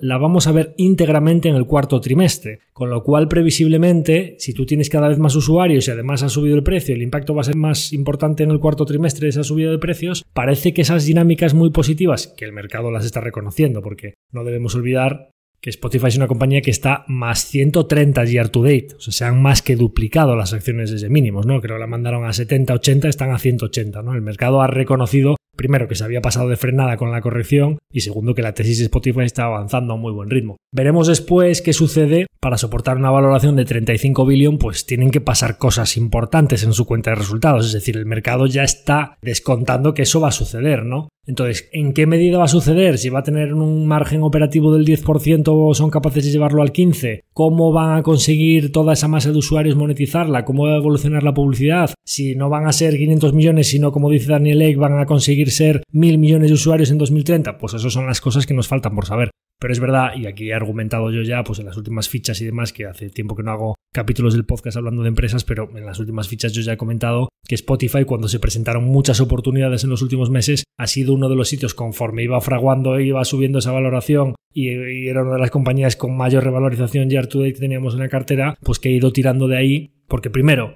tienen que pasar cosas. Segundo, es una tesis que yo en, la línea de, como comenté en lo del plan 2030 y en los primeros capítulos, de aumentar la resiliencia y la visibilidad, pues oye, es una compañía que requiere de acertar muchas cosas para que valga 35 billones o más, ¿no? Entonces de ahí simplemente que pues es una tesis que está evolucionando muy bien, pero que crea que pues merece un peso inferior en cartera cuando tiene una revalorización tan fuerte acumulada en pocos meses, sobre todo cuando se te presentan oportunidades en sectores pues que tienen tailwind, que, que tienen márgenes operativos ya muy altos, con ventajas competitivas brutales, que escupen free cash flow, cosa que no hace todavía Spotify, en el que básicamente no hay que acertar nada, sino que pues vas a tesis mucho más seguras y que cotizan pues bastante más baratas, ¿no? Entonces, bueno, pues hay que aprovechar esas oportunidades y de algún lado hay que tirar del cash. Pero que la tesis está avanzando muy bien y que estamos contentos con, con la evolución y la ejecución de Spotify, pues eso está claro, ¿no? Saltando a Airbnb, a nuestro otro agregador, bueno, pues una compañía excelente, con unos márgenes en un proceso de expansión eh, increíble. Solo hay que ver un poco de lo que venía en el COVID la compañía, lo que se ha convertido, mucho más eficiente. No gastan en performance marketing, gastan en brand marketing, que es el que nos gusta a largo plazo. Eh, Brian Chesky es una, pues uno de los mejores CEOs de nuestro tiempo. Recomiendo desde aquí que os veáis un podcast que ha salido recientemente, hace unos días de hecho,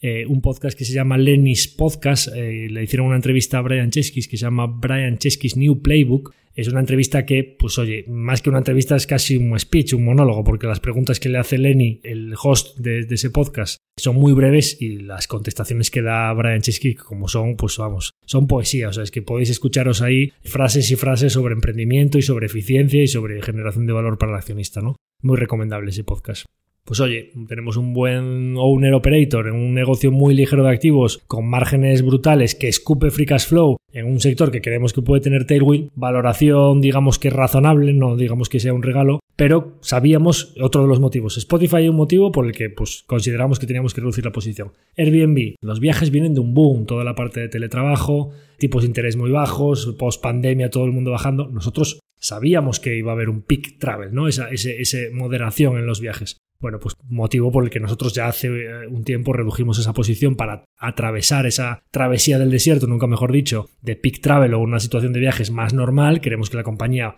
va a generar valor a largo plazo, pero pues oye, no queremos estar con un 5 o 6% en una compañía que pueden venirle comparables muy difíciles y que puede pasar una travesía por el desierto dura y con una valoración ajustada, pues hay que guardar la ropa y ser prudentes ahí, ¿no? Efectivamente, parece que ese peak travel, en la conference call comentan pues que en el cuarto trimestre no es que estén viendo caída de la demanda, pero que están viendo la demanda de viajes un poquito más volátil. Eso solo ya sirvió para que la compañía la castigase un poquito, tampoco demasiado, pero un poquito. Pero claro, aquí para mostrar un poco la calidad tan fuerte de este negocio, Es recomendable ver un poco la volatilidad que dicen que ven en el trimestre y el guidance que dan de ventas y de, y de márgenes y de crecimiento year on year en el cuarto trimestre, que vuelven a dar guidance de otra vez creciendo y márgenes muy buenos en un momento en el que tú estás viendo volatilidad en la demanda, pues quiere decir que, digamos que es un martillo pilón que incluso en una situación de consumo discrecional, peak travel y todo lo que quieras, pues que el guidance de la compañía está muy en línea con las previsiones de los analistas y que sigue siendo un crecimiento muy sano y con unos márgenes muy buenos, ¿no? Entonces,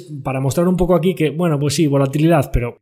que, sigue siendo unas cifras muy, muy razonables, ¿no? Entonces, bueno, pues creemos que Airbnb posiblemente a lo mejor el año que viene pase su travesía o que no tenga mucho catalizador al alza. Veremos qué pasa con la línea de anuncios, que con, pues oye, los, eh, digamos, esos eh, alojamientos promocionados que puede haber gente interesada en ponerlos más arriba, como pasa en Amazon, y que le puede pagar un royalty un poquito más alto a Airbnb, la monetización de las experiencias o capturar un poquito más de la billetera del viajero en todo ese tiempo que pasa en el destino, que ellos conocen muy bien los gustos, las aficiones, lo que pueden querer hacer allí. En definitiva, un negocio que tiene bastantes opcionalidades a un precio razonable, un negocio de muy buena calidad y con muchas ventajas competitivas, con márgenes muy buenos y con un CEO bastante visionario, pues que está ejecutando de maravilla, ¿no? Bueno, pues digamos que no vemos mucho el catalizador que puede tener Airbnb el año que viene, pero un buen negocio, bien gestionado y en el que además, pues conociendo el producto desde los dos lados del embudo, porque hemos sido usuarios del producto de Airbnb alojándonos, pero también ahora somos usuarios del producto de Airbnb como host, ¿no? Digamos como propietarios de un inmueble que lo tenemos a disposición de los inquilinos en Airbnb. Y el producto es espectacular, o sea, las mejoras del producto de la plataforma, la facilidad de uso, lo intuitivo que es, eh, lo útil que es para ambas partes, ni te interesas ya en listar el, inmueble en otra plataforma porque directamente no falla nada, funciona todo muy bien, entonces, bueno, pues pensamos que conociendo así de bien el producto desde los dos lados y viendo el viento de cola que tiene este tipo de alojamiento alternativo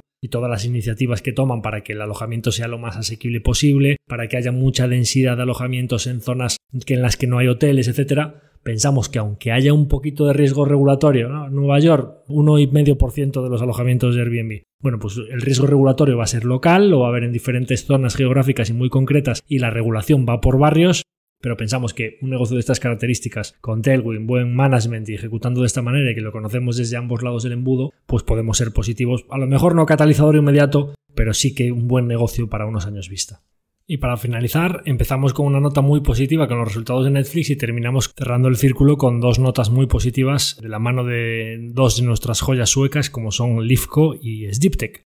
Livco también cumple el TIC como en el caso de Singular de compañía de la que no habíamos hablado. Hablamos inicialmente cuando tomamos esta inversión, pero vi unos breves comentarios y son los primeros resultados trimestrales de los que voy a hablar de Livco y Egyptic pues ya es una vieja conocida de nuestra cartera que también ha presentado muy bien. Y en general las dos notas positivas las pongo juntas porque son dos compañías que lo que ha sucedido es que han presentado informes que en ambos casos han despejado muchas dudas. En general, los inversores en Lifco y SDipTech venían muy preocupados pues por la subida del coste de capital, por la posible ciclicidad de alguna parte de sus negocios que pudiese comprimirles márgenes en un entorno inflacionario, que a lo mejor pues no sabían si el mercado si conseguirían repercutir eh, los precios a sus clientes en la misma medida que les habían subido los costes y claramente el mercado preocupado pues con todas las compañías suecas en general, más las que tengan un componente cíclico y con la corona sueca muy muy débil, pues en general todas estas compañías que hacen adquisiciones pues han estado bajo mucha presión en los últimos tiempos, ¿no? Y bueno, pues presentan dos informes, voy primero con el de IFCO,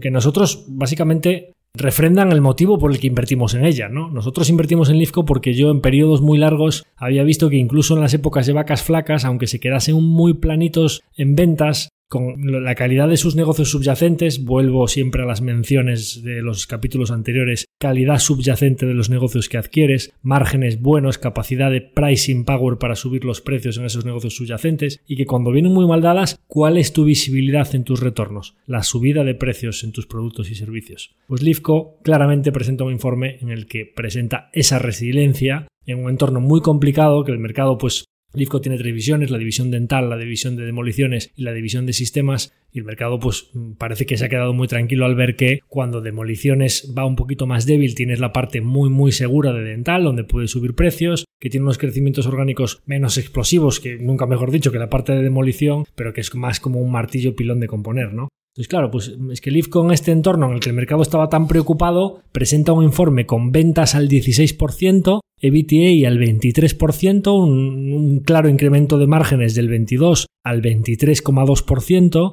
Y además, como el año pasado habían llenado mucho los inventarios y habían tenido working capital, inversión en circulante, o sea, restando del cash flow, en este caso, pues es que más que se les duplica la generación de caja, ¿no? Al volver a recuperar la normalidad, digamos, en circulante, ¿no? Entonces, una de esas presentaciones de resultados que conforme vas bajando por la cuenta de resultados, el porcentaje de aumento es mayor, esa economía de escala que nos gusta, comentarios muy sólidos en la conference call de los márgenes de las divisiones nuevas que están adquiriendo, de que esos márgenes son para quedar si no son flor de un día, que pues han conseguido repercutir precios a sus clientes por encima de la inflación, pues lo que quieres ver, ¿no? Un reporte muy sólido de una compañía que hace muy bien las cosas con el mismo número de acciones desde el día que salió a cotizar, no emite ni una sola acción y un CEO, pues que os lo dije, ¿no? Cuando me senté con él en Suecia, en, Estocolmo, en la primera charla que había allí, 40 o 50 inversores, la primera frase que dijo fue, nosotros somos especialistas en mejorar la rentabilidad de los negocios que adquirimos. Denos un negocio y lo haremos más rentable. Entonces, claro, pues una persona que piensa de esa manera y que luego pues me siento una hora con él y le empiezo a hacer preguntas de cualquier cosa que le preguntase de su propia empresa, de las otras del sector, de los márgenes, de la calidad de, un, de la división dental, de la ciclicidad de Demolition, lo tenía todo, o sea, la respuesta inmediata, clarividencia, bueno, pues una, compañía de estas que pues estás muy muy tranquilo. Otra de las perlas que me soltó pues es que dijo, oye, que sepas que si viene un 2008, el sector de demolition puede caer bastante y nuestras acciones pueden caer un 50 o 60%. Que sepas que puede pasar eso. Dije, oye, ¿y si pasase eso, qué harías? Pedir un préstamo y comprar todas las acciones que pudiese. Es decir, bueno, pues una persona que tiene las cosas muy claras, que tiene muchas acciones de la compañía que sabe que van a componer a tasas altas durante mucho tiempo y que además en tiempos difíciles, cuando baja la marea, ves que el IFCO no nada desnudo.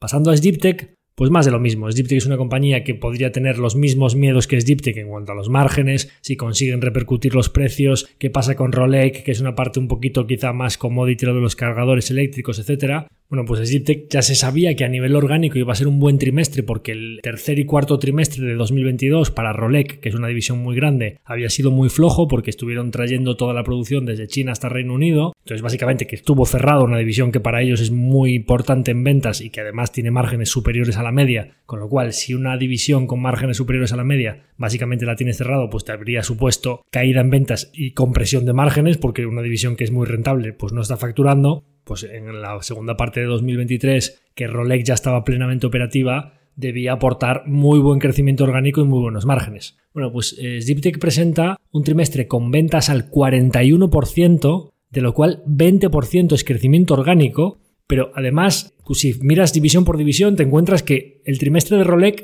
no fue tan tan bueno y resulta que te encuentras con que lo que ha sido muy bueno es el resto de las divisiones que dicen que ya por, por fin están al día en las subidas de precios que tenían pendientes por todo aquello que llevaban uno o dos años diciendo, sí, las subidas de precio llevan tiempo porque tienes contratos firmados a uno o dos años y eso poco a poco cuando van venciendo esos contratos vas repercutiendo esas subidas y dicen, ahora ya por fin, después de un crecimiento orgánico del 20%, de lo cual pues hay una parte importante que es pricing lógicamente, ahora ya sí que estamos al día. Es decir, quizá la parte esperada, que era lo de Rolex, no fue tan buena, pero lo que fue espectacular fue todo lo demás, ¿no? Bueno, pues ventas al 40, operating eh, profit, o sea, BTA al 38%, en márgenes dicen su objetivo está por encima del 20, han hecho un 19,5 frente a un 19,9. Lógicamente, cuando traes Rolex de China a Reino Unido, pues Rolex en Reino Unido no hace unos márgenes tan altos como hacía desde China, pero tienes una seguridad jurídica y geopolítica mucho más elevada. Entonces, bueno, pues un trimestre muy, muy bueno a nivel de ventas, a nivel de márgenes y a nivel de orgánicos, ¿no? Que es lo que se le pide a una compañía en un periodo en el que había riesgo de ciclo, de que pues, la compañía no fuese capaz de repercutir precios y demás, despeja muchas dudas. Otra parte importante del informe de Ziptech es que pues, había bastantes miedos en el mercado pues, al riesgo de balance, porque al final, pues, si tú computas toda la deuda financiera más los earnouts, que son los pagos aplazados por adquisiciones en caso de que se vayan produciendo los incrementos de beneficios que ellos pactan con las compañías que adquieren, oye, si tú ganas 100, pero en el año 2025 estás ganando 120, pues entonces te voy haciendo pagos adicionales porque, digamos, la propia compañía con su crecimiento financia ese coste adicional de la adquisición, ¿no? Y si no llegas al objetivo, pues entonces la adquisición me sale más barata. Bien, eh, hay diferentes fórmulas para computar la deuda, pues porque si no coges el EBITDA futuro, si no coges esos incrementos, la deuda no se va a incrementar, entonces tienes que bajar el importe de la deuda y si la coges toda, pues tendrás que aumentar el EBITDA. Entonces, al final ellos explican bastante bien en los reportes el por qué no es justo coger toda la deuda íntegra como si ya tuvieses que pagar todos los earnouts, pero el EBITDA actual como si no hubiese producido esos incrementos en las subsidiarias, ¿no? Y de hecho te dicen que todos los earnouts con el EBITDA actual, el EBITDA ya descontadas las, las partes que son de, de amortizaciones de las adquisiciones, básicamente, o la generación de valor operativa pura del negocio,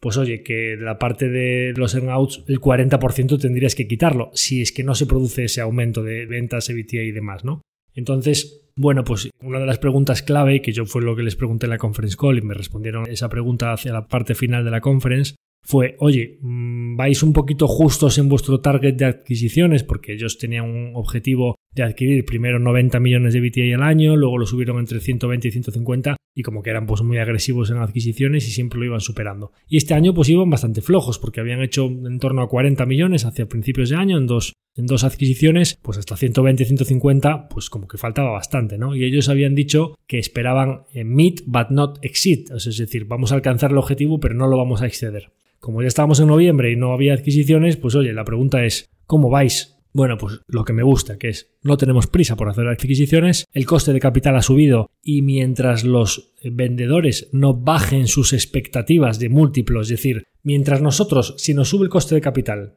que eh, para que os hagáis una idea, no tiene rating de inversión, ha hecho una emisión de bonos verdes al 8,9%. Eso es lo que implica la subida de coste de capital. Egyptec se venía financiando en deuda bancaria al 1-2% hasta hace dos telediarios, para que os hagáis una idea de cómo sube el coste de capital para una empresa que no tiene rating en los mercados de bonos cuando han pasado por, el cataclismo que ha sucedido en los mercados de deuda, ¿no? Que de hecho, pues ellos han sido bastante oportunistas en la emisión de bonos y dicen que una vez que accedes a ese mercado, y que son bastante diferentes los mercados a los de, a los de acciones, ¿no? a los de renta variable, entonces, pues ellos me comentaban que pues, la primera emisión es más complicada hasta que ya pues, los mercados de bonos ya te conocen, ya vas teniendo una valoración mejor y las siguientes emisiones pues ya van teniendo más demanda, que dicen que la demanda fue bastante sobresuscrita, o sea que tuvo muy buena acogida, pero que previsiblemente al final esto supone diversificar sus fuentes de financiación y que las siguientes emisiones pues reducirán ese coste. En cualquier caso, cuando tú te estás financiando esos costes que de manera conjunta con sus eh, deudas bancarias, pues al final del 1-2 han pasado al 4 y pico 5,